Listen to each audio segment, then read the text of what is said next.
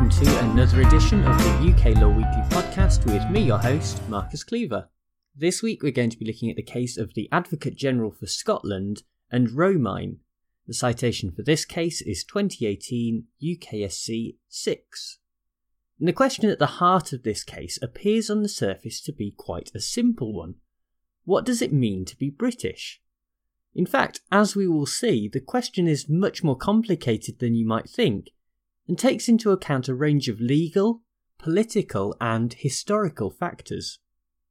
The person at the centre of this case is Shelley Romein, and in order to understand her position in relation to British citizenship, we need to take a quick look at her background and family history. Ms. Romein was born in the United States in 1978. While her father was from the States as well, her mother was born in South Africa and was technically a UK citizen because that lady's own father, in other words, Shelley Romein's grandfather, was born in the UK. When Shelley's mother was pregnant with her and still living in South Africa, contact was actually made with the British consulate to find out if Shelley would be eligible for British citizenship. The answer to this was no, and technically that was correct at the time because of a weird anachronistic quirk in the law. The British Nationality Act 1948 only allowed citizenship by descent if a person's father was himself a UK citizen at the time of the birth. Furthermore, if a person's father was himself a citizen by descent, then it was still possible for the child to obtain citizenship, but only if the birth was registered at a British consulate within a year. What should be explicitly clear at this point is that citizenship by descent cannot travel down the female line under the 1948 legislation. That situation was obviously very unfair and discriminatory against women, and so the law was changed, but only in 1981, a few years after Shelley Romein was born. It is important to note, however, that the law had been further changed by the time that Ms. Romein applied for citizenship. There were amendments in both 2003 and 2009 that allowed for the law to apply in such a way as if it had never been discriminatory. In theory, this should have solved Ms. Romein's problem, but remember it was only the grandfather who was a full UK citizen, and Ms. Romein's mother was only a citizen by descent. This leads to the paradoxical situation where the law now states that in order to be a citizen, Romein's birth must have been registered at a British consulate, and yet the law in 1978 meant that such a registration was impossible because citizenship by descent could not be transmitted down the female line. How could the courts hope to resolve this situation? The approach taken by the Inner House in Scotland was to say that not only should the law be read as always having been non discriminatory, but also to assume that the people working in the British consulates acted on that basis. This solution not only has the advantage of assisting Ms. Romein, but also resolving the paradox, although this is problematic in a legal sense. For a start, that solution appears to operate in contradiction to the law as it currently stands. Section 4c, subsection 3d of the amended British Nationality Act 1981 directly states that it is not to be assumed that the registration requirement was met. Any other interpretation that seeks to get around this would simply contradict the legislation as it currently stands. Another problem is that the courts would essentially have to deal in hypotheticals, as a judge would have to work out whether a parent would have registered their child at a consulate if they had been able to do so at the time. In the case of Ms. Romein, this might not be so big a leap, but it is not hard to imagine a situation where it's argued that a mother would have, for example, moved to Britain for the birth. Not only would such a question be next to impossible to answer, but it is also hard to justify that Parliament intended to create that level of uncertainty. Of course, equally unpalatable is the idea put forward by the Advocate General for Scotland that would have denied Ms. Romein citizenship. The argument here was that the words should be interpreted literally, but of course, this would mean that registration would only have taken place where a mistake had been made at the time. Again, it is hard to believe that this was Parliament's intention, as this would serve to frustrate the attempt at equality more than anything else. The justices therefore had to find a third way, and they did so thanks to a lead judgment from Lord Sumption.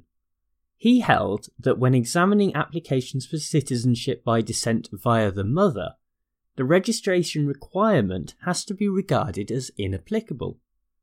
This has the twin advantages that it gives effect to the purpose of the legislation, while avoiding running into section 4C3D, which does not allow an assumption that the registration requirement is met.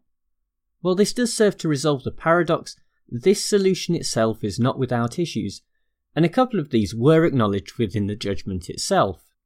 Arguably, the decision only serves to establish new forms of discrimination, as, in the first instance, claimants down the female line no longer have to prove registration, and that is not fair to claimants down the male line who do.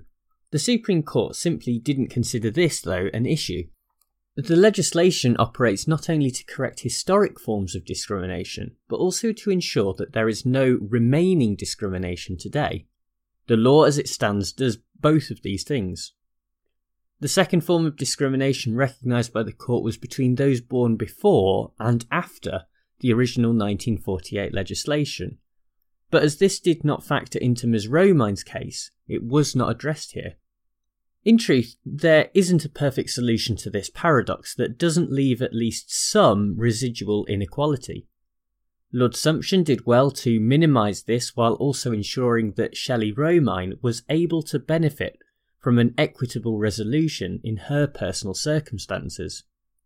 Nevertheless, when the highest court in the land leaves the law in a less than perfect condition, there does have to be some sort of duty to resolve this or at the very least to offer an explanation.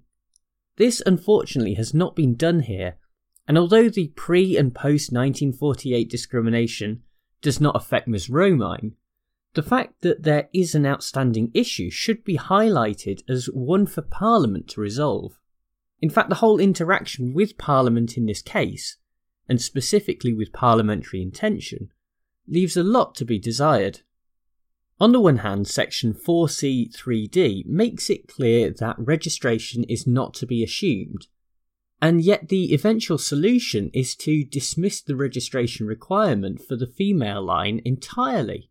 Given that the amended legislation makes specific provisions for registration, it is hard to imagine that it was Parliament's intention to declare it as inapplicable at the same time. The justices are careful to apply this level of scrutiny to the inner house, but fail to do so to their own judgment. This is not to say that such a reconciliation is impossible, but rather that the failure to address this at all sets a worrying precedent. Debates in Parliament and British politics in general are especially dynamic at the moment, and the upshot will be more cases before the Supreme Court as questions carry over into the judiciary. At that point, a two way relationship will be more important than ever before, and a disconnect between Parliament and the courts will sow confusion and further exacerbate cracks in our society. The other topic that I would like to bring up before concluding this episode is the concept of nationality. In many ways, the idea of nationality is increasingly fluid in today's globalised world. Theresa May might have been critical of the citizens of nowhere, but less expensive travel and increased exposure to other cultures makes it more of a reality than ever before. Furthermore, as we develop in a technological, economic, and social sense, the natural result will be more integration, and a person's nationality will become more fluid. There is, however, another side to this argument.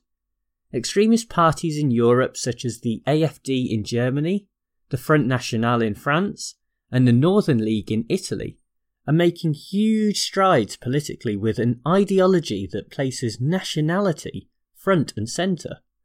The same can be said for Donald Trump's Make America Great Again movement in the United States. These two paradigms are not compatible, and one will ultimately have to make way for the other. It is hard to believe that a regressive political force will overcome the tide of progress, but whichever side wins out, the law as it relates to nationality will surely have to change accordingly. Well, thank you very much for listening to another episode of the UK Law Weekly podcast, and thanks as ever to bensound.com who provide the theme music. Remember to leave a rating and a review of the podcast on iTunes if you get a chance, and also hit me up on Twitter. I am at Marcus Cleaver. Thanks once again for listening, and I'll speak to you next week when I have another case for you. Bye!